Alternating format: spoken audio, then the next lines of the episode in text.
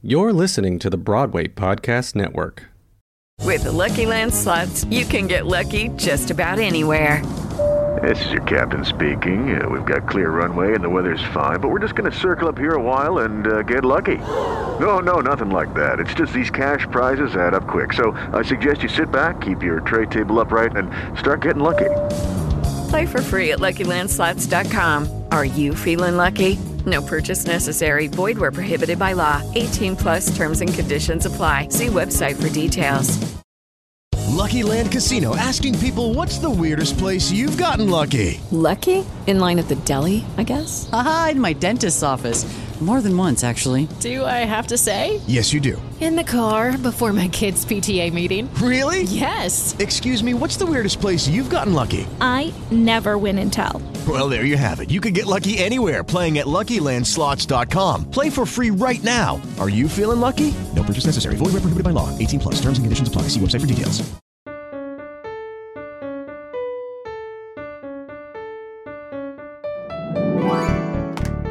Hi, I'm Brett, And I'm Steven. and we are The Broadway Husbands. We're just an all American married couple making their living in the arts and pursuing a growing family. On the Broadway Husbands podcast, we offer advice from our ordinary lives under extraordinary circumstances. We are living proof that you can love who you love and love what you do.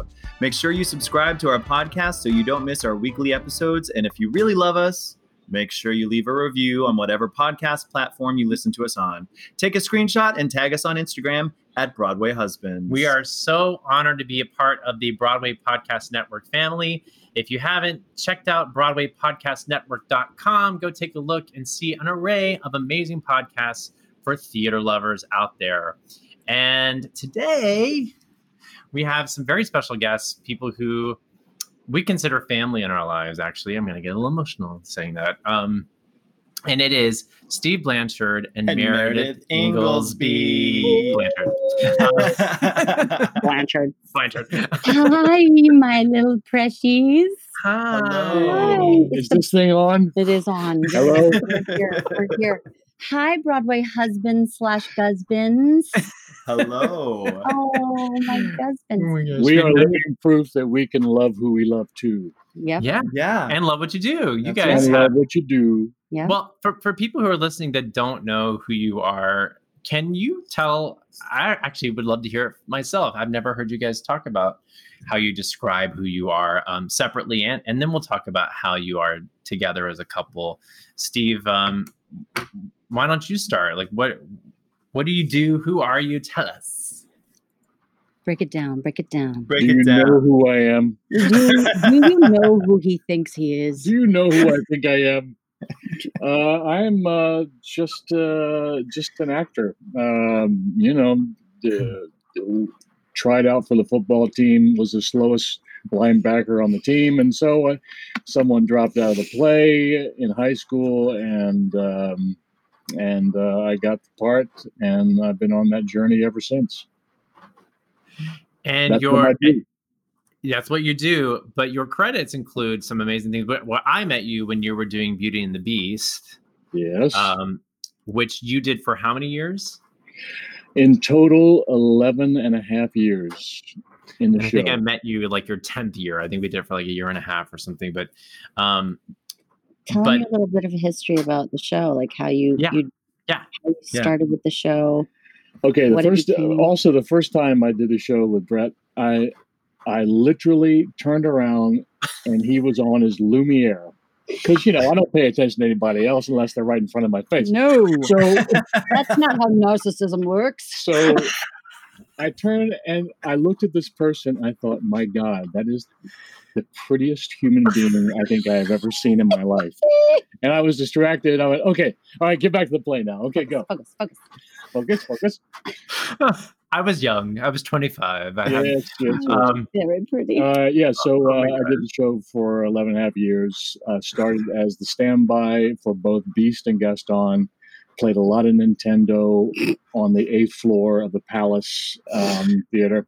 That's not changed. It's just in our apartment. uh, And it's, eventually, they shipped me up to Toronto to play the Beast up there. Chuck Wagner came down from Toronto to play the Beast in New York. And when that closed in Toronto, I came back to New York uh, as the standby once again for about three months. And then I took over for Gaston for a year and a half, I guess. And then they offered me the Beast, and I played it for another eight years. Wow. Just, You were so so good in that. That's amazing. Um, but you also, fabulous. you were fabulous. You You were were, the prettiest. No, The prettiest beast. I remember turning around and thinking, "That is the prettiest beast." um, but you've also done some other really like I, I some of your credits that I think are cool is like that Camelot tour you did. Talk what was talk, talk about that. That was awesome. It was a. Uh, I had been doing chess. I was doing chess at Paper Mill, and the director Norb Joerder saw the show the night before my audition, and so the next day I went in to audition for uh, for Lancelot, and I was singing Freddie at night, you know, with the high C's and the D's, and then I had to go in the next day and go, "Live over, I will leave you." um, and they and they cast me. It was uh, Robert Goulet as uh, King Arthur and Goulet. as Goulet as King Arthur, and uh, we started on a tour. Uh, and about nine months in, all of a sudden, we were going to Broadway for summer replacement. So we we played the Gershwin for three months in the summer of 1993. Don't say them.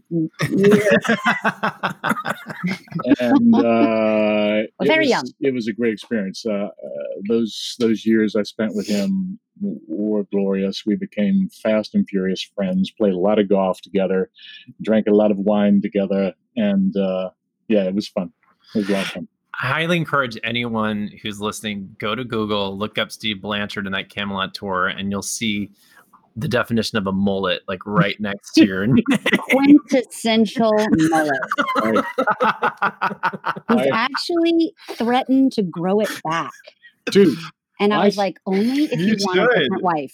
Only if you need to have a different wife. Yo, Dude, you should uh, definitely if you grow go up. back, if you go back and look at certain uh, pictures during Beauty and the Beast, I still hung on to that sucker till about nineteen. Oh, yeah. Right into the 90s. He hung on tight. 97, I think. We're actually looking at, we have a beautiful uh, print, uh, Hirschfeld, that uh, of uh, Robert and Patricia Kies and Steve as uh, Arthur, Lancelot, and Guinevere. And uh, it, it, it's got the mullet in it. There it yeah. is. Hirschfeld There. immortalized the mullet. Hirschfeld, do my mullet, baby. I'm so proud. but so Meredith, Yes. what, tell, Tell us, us, about your yes. About your moi. performance experience. Yes. Uh, I I grew up in a very uh, musical family in Hilton Head, South Carolina. Um, I was the kid that was performing uh, for everybody at a young age, and I didn't necessarily think, okay, this is going to be my life's passion, my life's calling. I just knew I needed to be creative, and I knew I was good at singing and good at um, portraying roles. And uh, and I moved to New York and uh, started auditioning. And it, I mean, I got some training too in college, but I I just decided I wanted to give it a try. And and no one in my family had ever done anything like that. No one was a uh, professional artist in any way. They just were musical naturally, and uh, so it was it was supported by my family, but not necessarily understood. And uh, I think my my father kept thinking, okay, she's gonna move back to the south in a couple of years, so we don't need to worry about it too much. She'll become an insurance agent, I'm sure. You know, so. but that didn't happen. It just kept getting uh, better. I just kept auditioning and kept um, booking really cool jobs, and that took me, you know, a lot of regional theater first, and then a lot of um, national tours, and then came Disney. And I mentioned Disney because Disney has sort of defined my career. I have had the privilege of working in four major Disney productions, um, uh, originating uh, in one of them, which is just such a, a, a gift, and um, have continued to work for Disney in various ways. And uh, Disney theatrical really did truly change my life and became my career path uh, and my family. And I got to do really special things. Um, actually, originated two Disney shows. I just I was remembered say that. same, I yeah. forgot about on the record. So on the record was the first, and I I booked that, and that was sort of my first big job. Um, and I went on the road, and I What were Oh. some of the songs that you sang in Oh on my the record? gosh, if anyone hasn't listened to the On the Record soundtrack, it is one of the best compilations of Disney music. If you love Disney music, it is The arrangements are the arrangements so by good. David Chase are Mhm. brilliant. And I got the, you know, I love singing um, parts, singing really, you know, I'm, I'm a big harmonizer. And I, so I got to sing like second, second soprano, or it was like this really, I got to sing all the interesting, cool harmonies. And that show originated some amazing performers' careers. I mean, Ashley Brown, that was her first big thing. Andy Karl. Andy Karl, one of his big first things. There were so, oh, Andrew Samonsky. I mean, it was Emily Skinner, uh, Brian Sutherland. I mean, the, the list goes on. It was just such an amazing group of people. And um, anyway, after that closed, I moved. I went back to New York, and I had the opportunity to audition for Beauty and the Beast on Broadway. I, I I was in the family now, so I got to. I kind of had the in with that. So you're in the family. I'm in the family now. So I- on the record. No, yeah, I went in for Beauty and the Beast, and I um, there was an opening uh, coming up for one of the principals for uh, the Sexy Feather Duster, Babette, and I, got, you know, when you walk into an audition and or you may not know, but for those that don't know, when you walk into an audition or a job interview and you just know you're going to get it. You just know, okay, I I was made for this. I was made for this role. I could do it in my sleep. I don't even have to try. Like it's just in my body, in my soul, in my spirit. Everything about that role. Uh, that was one of the more fun auditions I've ever had in my life. I had one audition. It was a fif- 15 minute audition. They worked with me. There were like 10 people behind the table.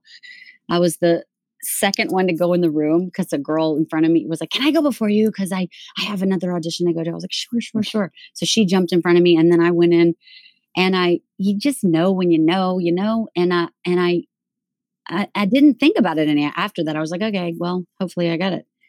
And um, I think they wanted to cast you right there. our friend Mark And- Rosano, who was the company manager, told us later. He said, "You walked in, you spoke three words, and we went, okay, well, that's her." And there were like seventeen girls waiting in the, uh, you know, in the lobby, and and Cosrin said, "Well, we have to see the other girls." my because- cousin was like, mm, mm. yeah.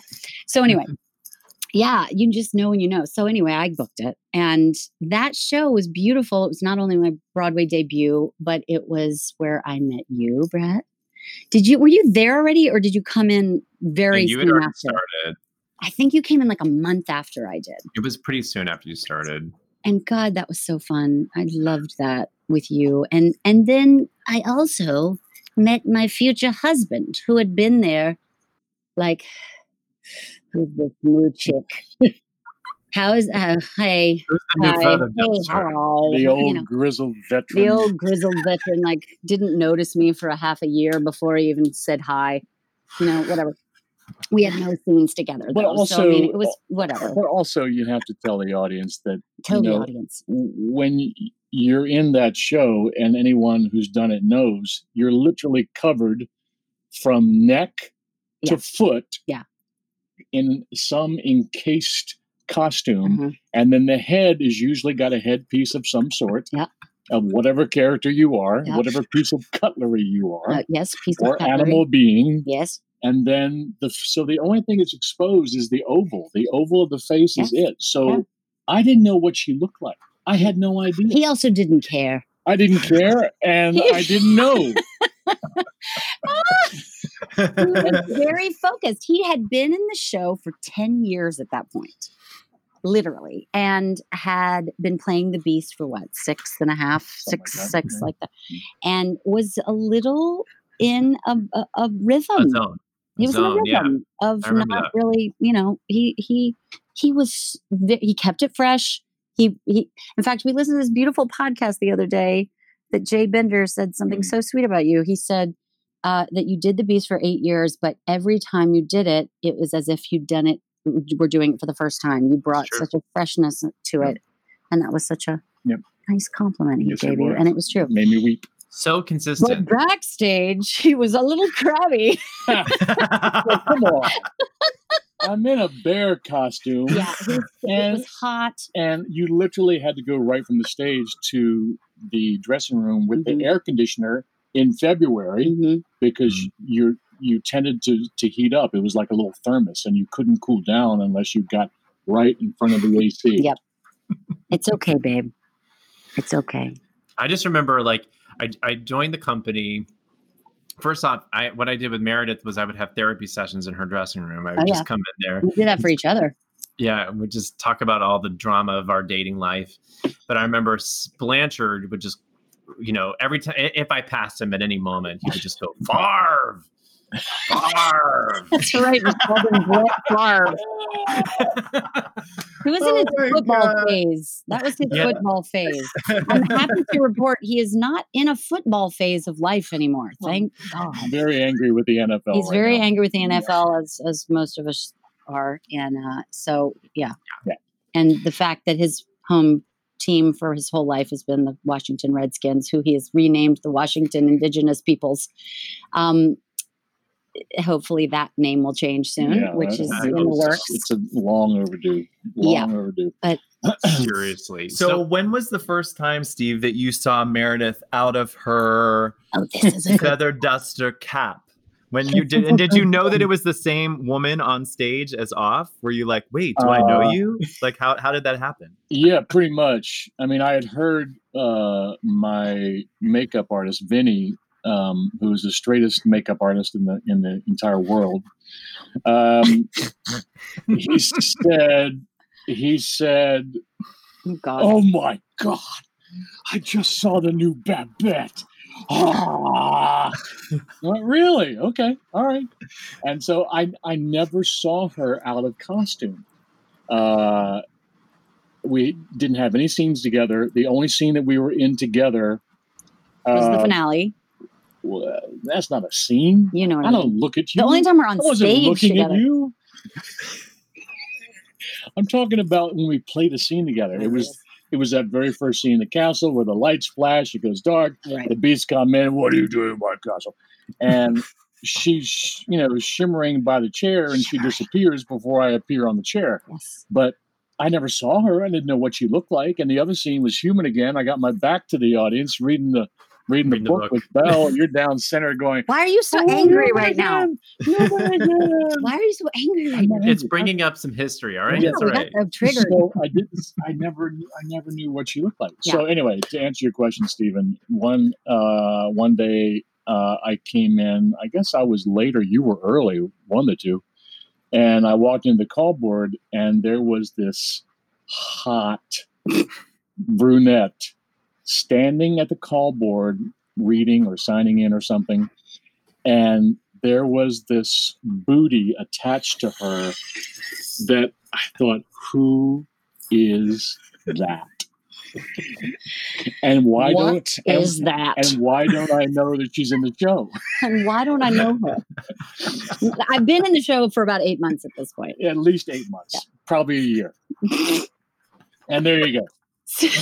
so that so that's okay. So that's how it happened. And Meredith, I think, well, according to IBDB, it said you were in the show for like a year and a half. Is that right? It was two and a half. It was two and a half. Okay. Yeah, All right. All right. around there, two-ish.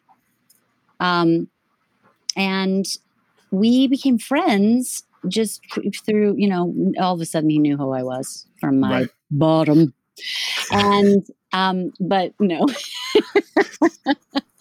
no, um uh but I want to move from beauty though. I want to go Yeah. to the next thing that happened, which Do was um I got mermaid.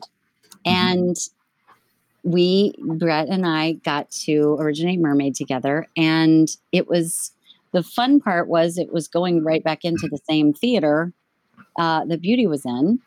But the fun, most fun part about it for me was that um, that's the same, like this year that Brett and Steven started dating. That's right. And uh, we, we basically started dating within like a few months of each other. You met mm-hmm. him like right when we started kind of finally. Well, you were keeping you were keeping your little thing on a on the DL for a minute, we kept you? it on the DL. Yeah, to, yeah. we had to. We he we were mm-hmm. both just out of relationships, long relationships. A of all, and B of all, we just didn't want everybody in the company knowing our business because it was such a little, you know, everybody just constantly gossiping As you do. as you do. And so what else just, are you gonna do? what else are you going to do? But, but so we just didn't want anyone to know. So Yeah. we would we would leave the the theater, which is on 46th Street, the Lunt-Fontanne, and we would walk all the way over to Sixth Avenue, Sixth because no one ever goes to Sixth. The Avenue. other way. No one goes east. and then Yeah. separately, of course, and then we would get on separate trains and we would meet downtown. I live downtown, so we would meet uh, near you where I lived. We would meet down in Chelsea somewhere. Yeah. And that's where we would have our dates but it was it was eh, gosh about three or four months in before the company knew Mm. i guess Yeah, and then I remember also um, you and I would during our mermaid callbacks would go practice on our Heelys between shows. Do you in, remember in union square that? we would just we like would go to union square and roll around in our heelys Get we our Heelys out. audition. and go practice. And that's actually one of my first memories of seeing Brett somewhere. He was sitting across from me um, in this lobby of a hotel, and we, you know, we had talked for a little bit, but he was sitting there with the Heelys on, kind of like practicing, and I was like, "Weird, who is that weird who is this weird guy Like it's not 1990 anymore, dude. What are you doing on a Heely? I also remember. Do you, I don't remember if you remember this, Meredith, but I remember John Tartaglia was Lumiere. Yep.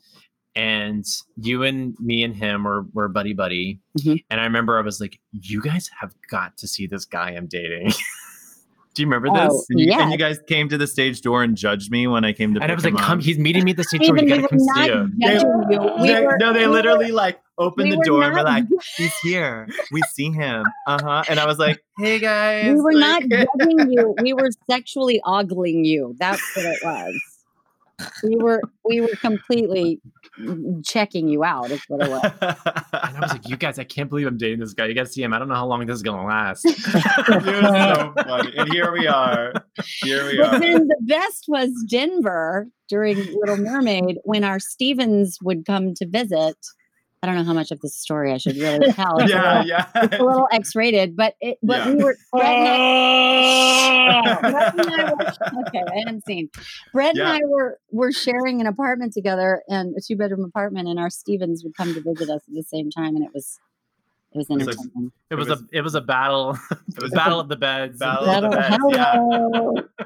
Anyway, wait, we but got to like woo each other at the same time. It was fun. It was really special. It was very special. But before we move on from Beauty and the Beast, I want to mm-hmm. talk to Steve a little bit about what you know, like I mean, it's really hard to do a long run. Like I mean, I have not done that long of a run, but like I know how it felt. So tell me like what are some of the like key things that you did every day to stay um focused and stay you and stay happy like what were like three things that you did routinely to keep you going Well, first of all, I've never been a short run guy. I've always been a long for the long haul. yeah I don't know how actors do it, to, to be honest. How they, you know, you Jump do a around. show for th- three months or six months or even a year, and then you leave. You haven't scratched the surface of the Mhm. character in that amount of time. um, so Well, every actor basi- is different. I think some Yeah, I mean, thrive on that the the newness of it and the creation of something. And yeah. people are different. Every actor is different. But for me, it was about um, the slow discovery process, night after night after night. So I would literally use each performance as a take, a different take, like on a film. You would do a different take, and I would use it as a live rehearsal in front of thousands of people. So uh, one night you try this. If it works, you keep it for a while. You try this. If it doesn't, you throw it out. So you're basically rehearsing in front of a live audience night after night after night. Now, what that does is it keeps it obviously fresh every single time because you're trying new things, but you're also uncovering layer after layer after layer after layer of the character. And I was still discovering things in my eighth year as the Beast as I was in the first year. It, it, it really is a, a, a remarkable process to be able to do that. Wow. And did you find that um, typically you're in a place where you're supported to do that by your um, creative team? Yeah, they they gave me the foundation. Jim Harker, who was the original production stage manager of Beauty, um, uh, actually put me into the show. Uh, at the when I came into the show, Beauty was the biggest hit in the world. So they were in Osaka, they were in Sydney, they were in London. They, there was no one in New York to put me in because everyone else was all around the world. Hmm. So Jim Harker uh, uh, was the was the PSM terrific guy, but you could tell he really wanted to be a director. So he laid out for me all the the foundational elements of the character. And i was still using that in my final year that basic foundation of the character such as never let up in the first act. You got to hammer it. You can't go for the comedy. You got to hammer it and hammer it and hammer it. So in the in the second act you have somewhere to go. You have some redemption quality the the cracked mirror above the fireplace is cracked for a reason.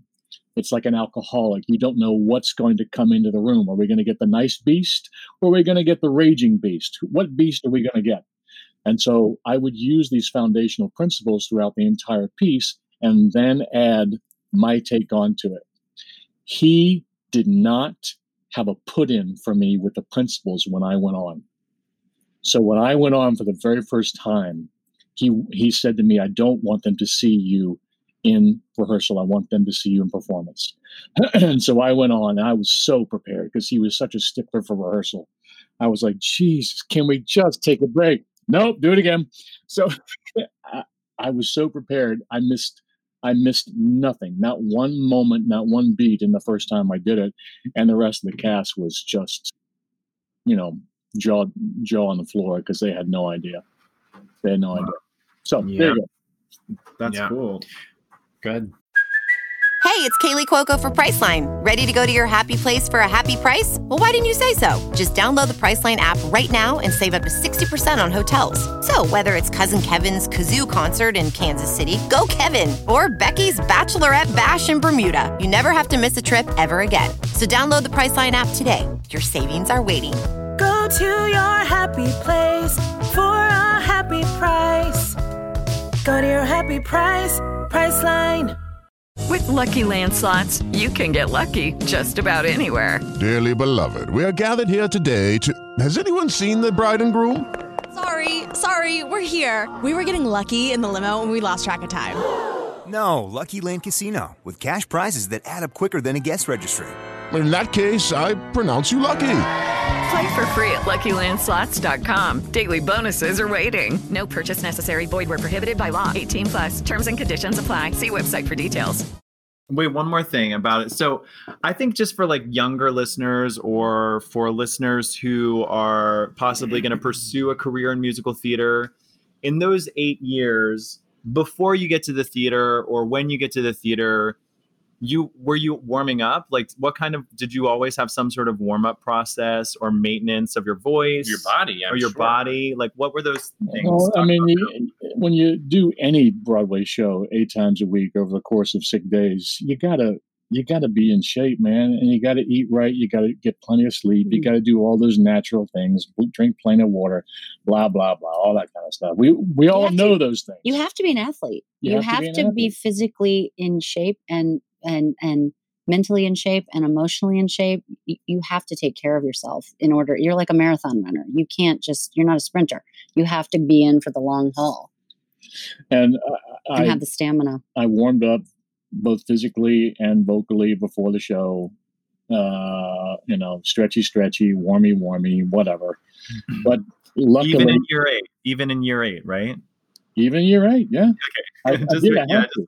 like Here, here's the thing he's about also know this about him he's very habitual so he would Oh, right. come to the theater the same walk the path that he did the same path Very routine, yes. from the, the garage he lived in new jersey at the time walk the same path, walk into the stairs, say the same things, do the same things, do the same things. He's very habitual like that. He thrives in that. So I, I've lived in New York since 1981, and we would pass by things on the street, and I would say, "Wow, no, no, I never knew that was there."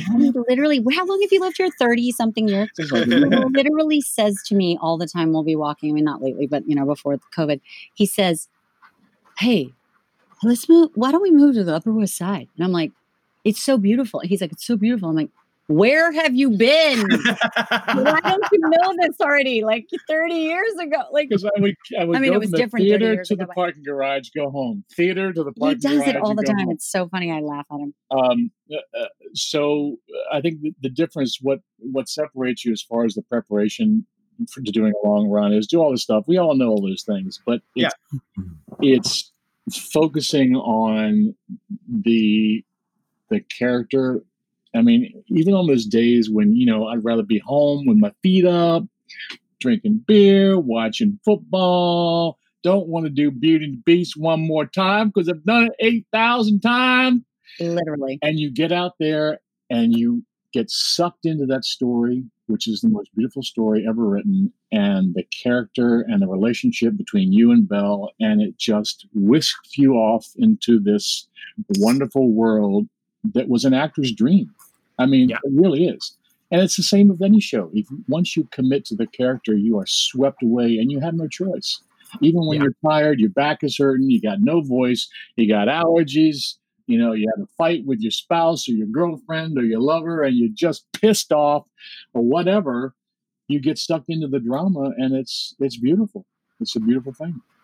What was your policy on calling out? Because I feel like everyone, people have their different policies, right? People like, I can take a mental health day or not. Was that something for you? Like, I don't call out. I just take my sick days if I'm sick or, or what? I'm I'm going to be perfectly honest with you. I I think can count on my two hands the amount of shows I missed in 11 and a half years because of illness. Mm-hmm. Now that's you He's know pretty healthy as a horse. there are some days when you get out there and get to the top of that west wing and the closing of act one you think i should not have done the show today i have no voice um, Let the world be done. No. the, the reason why the reason why, With me. Yeah. Yeah. That's all right. Let the orchestra play out. That's it. the reason why I said why I prefaced it when I'm being honest, because I was in the show for uh, 11 years, I wanted to go see theater, and I would take a personal day to go see the new latest craze show. You know, You also took some time off to do other projects, and yeah, I, I they took gave you leaves some of absences, yeah, yeah, yeah. to go do other stuff. But uh, for the most part, anytime I missed, it was usually to go see a play or like shoot something, or, or shoot yeah, something. Yeah. yeah. Which Not you requested animals. that time off. Yeah. not animals. Shoot some film or TV. we have to say that in these day at this day and age. Jeez. But they were so cool over there too, because I would say, you know what, I gotta go. I, I gotta go, and they Oh would yeah. be, okay, well, go. Yeah. Just Well, go. they knew how stable you were. I mean, they were- You were so consistent. I mean, seriously, you were so freaking consistent. And I remember just you were such a rock for that for that show. And I will say, like, even being an understudy ensemble person, that was probably the, still to this day my most favorite job I've ever had was was Beauty and the Beast. same. Because because the story was so good, the show was so good, There was a the music was so good, it was magic. sense of leadership in the company. Um, it was a family. It was just a really good. The show was so good. You know, it was just a great experience. Beautiful experience. Okay, and back know, to you created two. friendships for life. So now, um, so you met your beauty while you were the beast. I was the maid, not the princess. Do you remember? Do you remember who said "I love you" first when that Mm. happened? Oh, I, it's so funny. I think back on that and I'm like, I don't know. I don't, because I, I remember, oh, I know. I remember you talking when you, I listened to you and, and, and your interview, your podcast with Heidi uh, and Nick Rolfin. And and they were talking about how when you just know you know and there really was this not a, like an electric you know lightning bolt. But there was this moment where we were sitting together. We were not dating, we were just friends, and we were sitting having a coffee on 8th Avenue, and we just looked at each other, and there was like this moment of like, oh, this is, you're okay. You're, this is okay. Hi, there you are. And, and at that moment it was sort of game on forever and you just i don't remember there was this there was no like a big moment of i must tell you something i'm in love with you. know, there, there, i don't remember there being that moment i do remember that moment of recognizing uh the connection and the power of the of the the beauty of the connection yeah um and i think also i saw I, I had started respecting him as a human and as a friend long before, and uh, saw what a good father he was, and saw what a good uh, leader in the company he was, and what a good actor he was, and just a good human person, kind, loving person, understanding. Um, he's extremely um, open-minded and understanding and loving, and we and we talk and I just remember also this is something I remember having a conversation with him about early on that was like, oh, this is my this is my partner for life. He said, we said, you know, this is a business where you're you're surrounded by really beautiful people in really intimate situations all the time and you're going to find yourself being drawn to other people and and that's natural and normal and just talk about it with each other and and I remember when we talked about that, it was like, ah, how honest. Mm-hmm. Why are we trying to pretend like we're not human beings that have urges and feelings and Mm. you know and and it really just it left the door open for so much love and honesty and um, authenticity and possibility and it was tested and we we found each other through it even deeper you know and so it's become this uh, beautiful life partnership that has its ups and downs all the time but it's I, It I realized right away that because we're honest with each other. I had never come across a human being, much less one that looks like this. uh, well i'm not as young as i once was but You still I've got never- it, girl. Never, hey never come across a human being who was as loving, giving, supportive, open-minded, and nurturing as Merrimack. So uh, it was kind of a no-brainer for me. You know, it was it was kind of, and I always I always tell her this. I clarify it this way. I kind of stepped in a whole lot of pile of goodness. You know, you know how you just kind of bebopping down the street, doop de doop de doop, and then bang, step right in. Whoa, look at you! And that's kind that's kind of kind of how I did. it. ah, and in that same vein like he he he lost all his family um he's an only child so he his parents are both gone and and my parents adopted him you know so he's got this other little family and my sister is his sister and she's actually gonna have a baby in a couple weeks Yay! being an aunt and an uncle for the first time um And Meredith, where did you always hope and plan to have um, children of your own? And like, what was what was your journey like um, becoming a stepmother and then Oh. becoming a mother? Can you talk a little bit about that? Yes, I never ever thought in a million years I would marry a man with children. I Right. didn't I didn't necessarily have a vision for my life though. I sort of was just I was very fly by the seat of my pants. um, and so when I fell in love with a man that was much older, he's we're 15 years difference. Um, and with two children, and at the time they were seven and ten, seven and Seven and- seven and eight, seven and eleven, seven and eleven. Seven twelve. Yeah. 7 12 11 um uh the girls i had already known from they're two beautiful girls um i knew them from seeing them around the theater and they knew me as a work colleague but um it was always easy with them they are such beautiful sweet girls and we it was easy to just be uh I, I never I never set out to be their mother. They have a great mother. I always just wanted them to look at me as a a, a- positive female role model, ro- role model, uh, someone they can trust, someone that they could go to, um, that had their back. And and I think I succeeded in that. And they are. Um, it's wonderful to have stepdaughters that are so sweet and loving, and we don't get, we don't get to see them very much because they're Grown adults. grown adults now. Um, they're uh, 22, almost 22, 21, and 23. Wow. Oh my I Can you god. believe Sydney and Jade are that old now? It's Oh my gosh. but she was a very Um, positive female influence in their lives, and that's what what's most important. I was just gonna say, just talking about the two of you, I just feel like you both. You, I see both of you as incredibly optimistic, incredibly um, positive people, and you, and I, and I see that you bring that out of each other, like even more. Like there's something about your energy together that that leans you both towards that direction, which I just think is so, so beautiful. That's nice to hear. so i just want to say that like i think that i see you both as incredibly optimistic people and and and then to see um you raise Wren together so enter So Wren Oh, yes, enter Wren. She's our seven-year-old daughter that biologically we had together. Um, we made with our bodies and, and a little help from med- the medical field. Made a person. we made a person. Um, she was born in 2012. Um, God, what do we even say? It's it's Well, love, talk about those- life kind of stuff.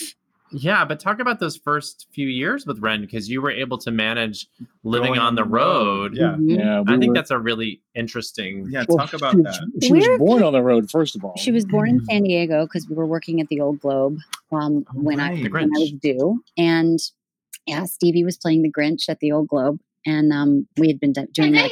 Oh, and there she is. She's here to just as she heard her Hello. name say hi, guys. Um, Hi. She anyway, she was born on the road, and um, and we were. I mean, we spent, or I spent, we spent, we all spent real the last um, 10 years after beauty literally on the road. So uh, we'd d- go do grinch we'd go to uh, tuts or tots to do mermaid. We went back to san diego to do uh, annie get your rifle you know we were just all over the place doing all things all theater all around the world and we literally spent the last 10 years on the road, and that included our little Toopy Toops. yeah, So she was born in San Diego, and the next thing was uh, we went Well, to we Hilton kept- Head to do Spamalot, and Right. then we go We- to San Diego, and then we go to to Oklahoma. So we we were all over the place, She's and a- then we got Newsies after that, which was another when she was a year and a half, we both got Newsies, um, the national tour of Newsies, and So she she took her on the road with us for two years. Spent the first four and a half years, hmm three and a half, four and a half years of her life Mhm. on the road. I'm sure she'll be in Mm-hmm. therapy talking about it in about 20 years. no, we we think it's going to be. uh, She just had a really unique experience as a in her early childhood, and that was her normal. You know, so as long as we were there, and as long as her schedule is the same, it didn't matter where we were or what we were doing. You know, she had us. So and and 20 guys in the company that all acted like her uncles or older brothers. You know, so and you know that experience was unbelievable and had friendships for life and you know it it, it it's uh she is amazing how resilient she is though and how flexible she is um and i think that's probably why is she spent the first part of her life kind of being shipped and shuffled around in a little trunk and uh not literally and and we thought about it. but we thought about it. but she's used to change. You know, she can adapt really well to change, and she's actually mildly on the spectrum. So change is is a little scarier for her than most kids, and um, but I think that experience actually helped her adapt better than she might have in in in other circumstances. So I think it all happened the right. Did your fa- did your families think you're crazy? I mean, did your family think, "What are you doing? This isn't how you raise a child." I mean, have you proved to them? Like, because to me, like, I think of my my Southern family who's gonna be like, "Are you sure you want to raise a child in that kind of environment?" You know, I think Did there you was have a that? bit of that pushback. I think my parents were a little concerned about her having a quote unquote normal childhood. Um, but really, doesn't it just come down to normal is whatever you're used to, Yeah. and as long as it's filled with love and and and um, and communication and understanding, it doesn't matter where where you are and what you're doing. you know? actors by and large are nomadic anyway. Yeah. And uh, there's no reason why she can't know that life as well. I mean look Mm-hmm. at us we've moved how many times in the last you know 10 years Why have we moved so much? because we're nomadic We it's are. not it's not it's not your grandparents world where you you you graduate high school you buy a house you get married Mm-hmm. and you live in the same town for the rest of your life it just until you die it doesn't That's really not- work that way. that's way. not what we do it's not how Yeah. we, how we operate it's not our you know well actors we can't operate that way it's just so rare i mean you got to do it in beauty because you were in a show that was so long running you actually had the wife Right. and the kids in the country and Yeah. like he lived out there with his ex-wife and two girls in new jersey and had that sort of normal lifestyle except that you go at five o'clock and go to new york and be on so be a beast I- you I- but back, your- I recently, uh, I recently said, okay, that's it, no more road. So, Mm-hmm. Other than a summer stock job for three weeks or something like that, we don't go on the road anymore. Um, which a lot unless of people, something really great came along. And this time this times i mean we're So- gonna take whatever we can get. I figured But yeah. like a unless something great comes along, like a virus. Like a Like, then we'll actually then we'll take we'll go on whatever the we can get. So uh, I figured out over the course of 40 years, I've literally spent about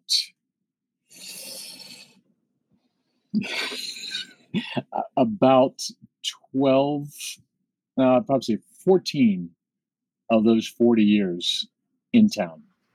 The rest of them on the road.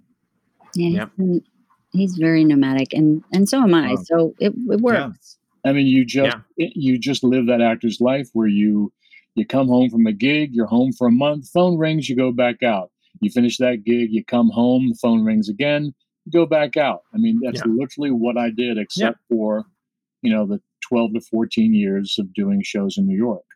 Yeah. Yeah. I I just I think that it's you're such a great example of people who have made you make the most out of that. And I think some people, because of the vision of what our families tell us our lives are supposed to be, can feel oppressed by that nomadic life and not actually thrive in it. And Mhm. I, you guys thrive, and I think it's such a beautiful example for people to just hear that like you can raise a child and have a Mhm. family and and live a, and a still life. be happily married and Mhm. and that's You what I love about you guys imprisoned. too is that you're so like Brett was saying so positive and your connection is so real for one another and you've always been so open and generous with me too because I think when I first met you guys I was like the boyfriend of Brett We but like judging honestly like you you. guys no I mean that was just my own stuff but you know what I mean? It's like I you guys have well you're so just always been so i mean i don't know how open and Yes, oh, you're- please you're an no absolute hideous human being. Steven, How you're the most possibly like wonderful human. Why would we not? Oh my god. No, but you guys are awesome. And also, I want to know if there's one thing mm-hmm. I We're know- running- we're I way know, over I know. time. Okay, we're over time. We're over time, so we got to All right. we got to move on to our next segment. So we do a segment every episode. Yeah, we do a segment we call Spotlight on Love, where someone writes in. We have a get uh, a listener write in and want some sort of relationship or family advice. Mhm. Um, so we we're going to throw this story your way and see what kind of advice you might want to offer to this listener. Cool. Yes. Cool. Okay, so they're they want to remain anonymous. Okay. Hi, Um, Anonymous. They say, Hi, Anonymous. I'm in quarantine with my spouse in their hometown, and we both have become very aware of her family's drinking, especially her brother, who every time we see him, he's in some state of inebriation. How do we address this without making our living situation more uncomfortable than the virus has already made it? Wow. That's our question, eh? Where's my cocktail? Where do we even start with this? Okay, I know where to start with this. Okay, So, mm, triggers. All right. So let's see. Uh, here's how I would start with this you cannot change anyone in the world but yourself. You have a choice to how to respond to everything, every moment of the day. And you can only change how you feel about things. Um, it is therefore your duty under those circumstances to take care of yourself emotionally, mentally, physically. And um, you cannot allow their behavior to affect you or your spouse. And you have to communicate with your spouse about that. Um, it's extremely uh, difficult in families that have drinking problems. And I um, have done a lot of work um, to within myself and a lot of healing and a lot of recovery and a lot of um, uh, work. I, I practice meditation every day and I can't advocate enough for that. Um, it resets your neurons, it allows you to see the world from uh, a clarity that is very hard to uh, a- achieve, especially right now in the crazy times we're we're going through. There's so much civil unrest and racial unrest and health scare and i mean it's just in, it's insane right now um, so the best thing you can do is is take care of your yourself that's all you can do You also live in a world of one, too. And what I mean by that is you create your own reality. You create the world that you live in. So if you stay aligned and connected to that that sense of oneness, you don't you don't need to to to concern yourself with um, the beast that comes in and throws something at the mirror in the castle. You don't. That's not your business. If you live in a world of one, you control your own reality. You're a aligned human being, and others cannot penetrate that.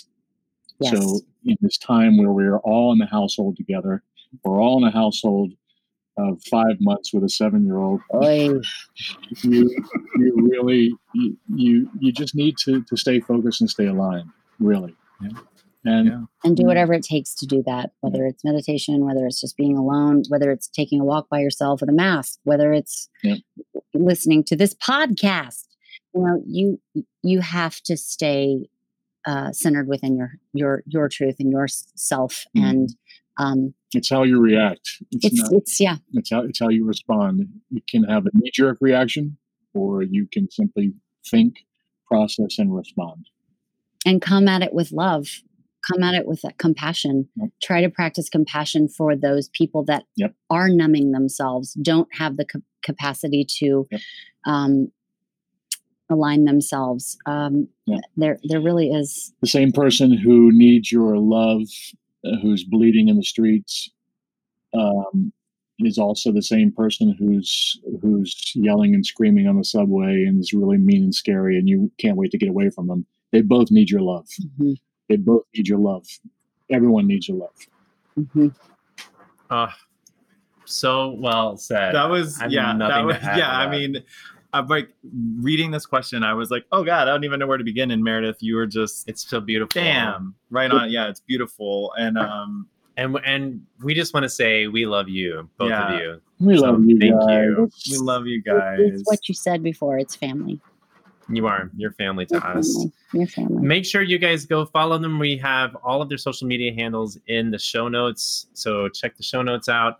Um, so you can follow them on Instagram and YouTube and all the goodies. Um, uh, where any any projects you guys have coming up? Um, yes, we are so busy. We're no, so busy. I, I, I'm, no, no, I was, I, I'm so amazed and, and proud of people that are like able to create content right now and do things and they're like making a difference. We have literally just taken this time to really go inward. And that's Yeah, what that, good. and I've actually kind of needed it and loved it. I've I've I have focused so much on um, on allowing healing to happen, allowing to uh, slowing down and softening.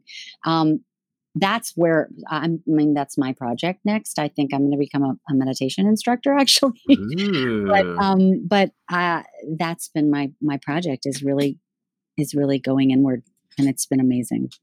I've got something I can promote. Oh, Stevie has something. Oh, yeah. Oh, yes. What is it? Uh, I had to go get my phone. Uh, do you guys remember Tim Jerome? Brett, did you do the show with Tim Jerome?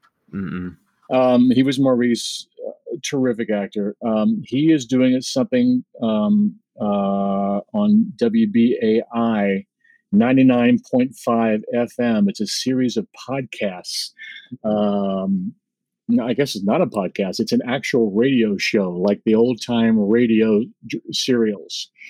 And uh, we are doing Sundown. We're doing the recording I did back in the early 2000s, uh, Judy McLean and I and uh, Patrick Ryan Sullivan were all getting getting back together. It's uh, it's the tale of Wyatt Earp and the OK Corral uh, told through kind of the Doc Holliday um, angle.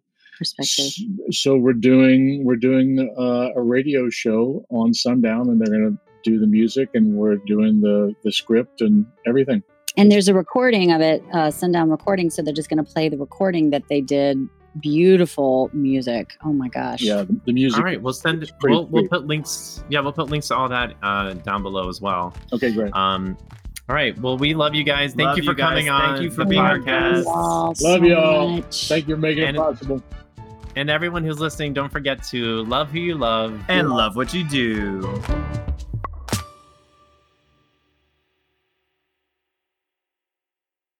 Hi, y'all. This is Kristin Chenoweth. Hi, I'm Gloria Estefan. This is Sara Bareilles. Hi, I'm Patti LuPone. This is Lin-Manuel Miranda. You're listening to the Broadway Podcast Network. With Lucky Land slots, you can get lucky just about anywhere. Dearly beloved, we are gathered here today to. Has anyone seen the bride and groom? Sorry, sorry, we're here. We were getting lucky in the limo and we lost track of time. No, Lucky Land Casino, with cash prizes that add up quicker than a guest registry. In that case, I pronounce you lucky. Play for free at LuckyLandSlots.com. Daily bonuses are waiting. No purchase necessary. Void where prohibited by law. 18 plus. Terms and conditions apply. See website for details.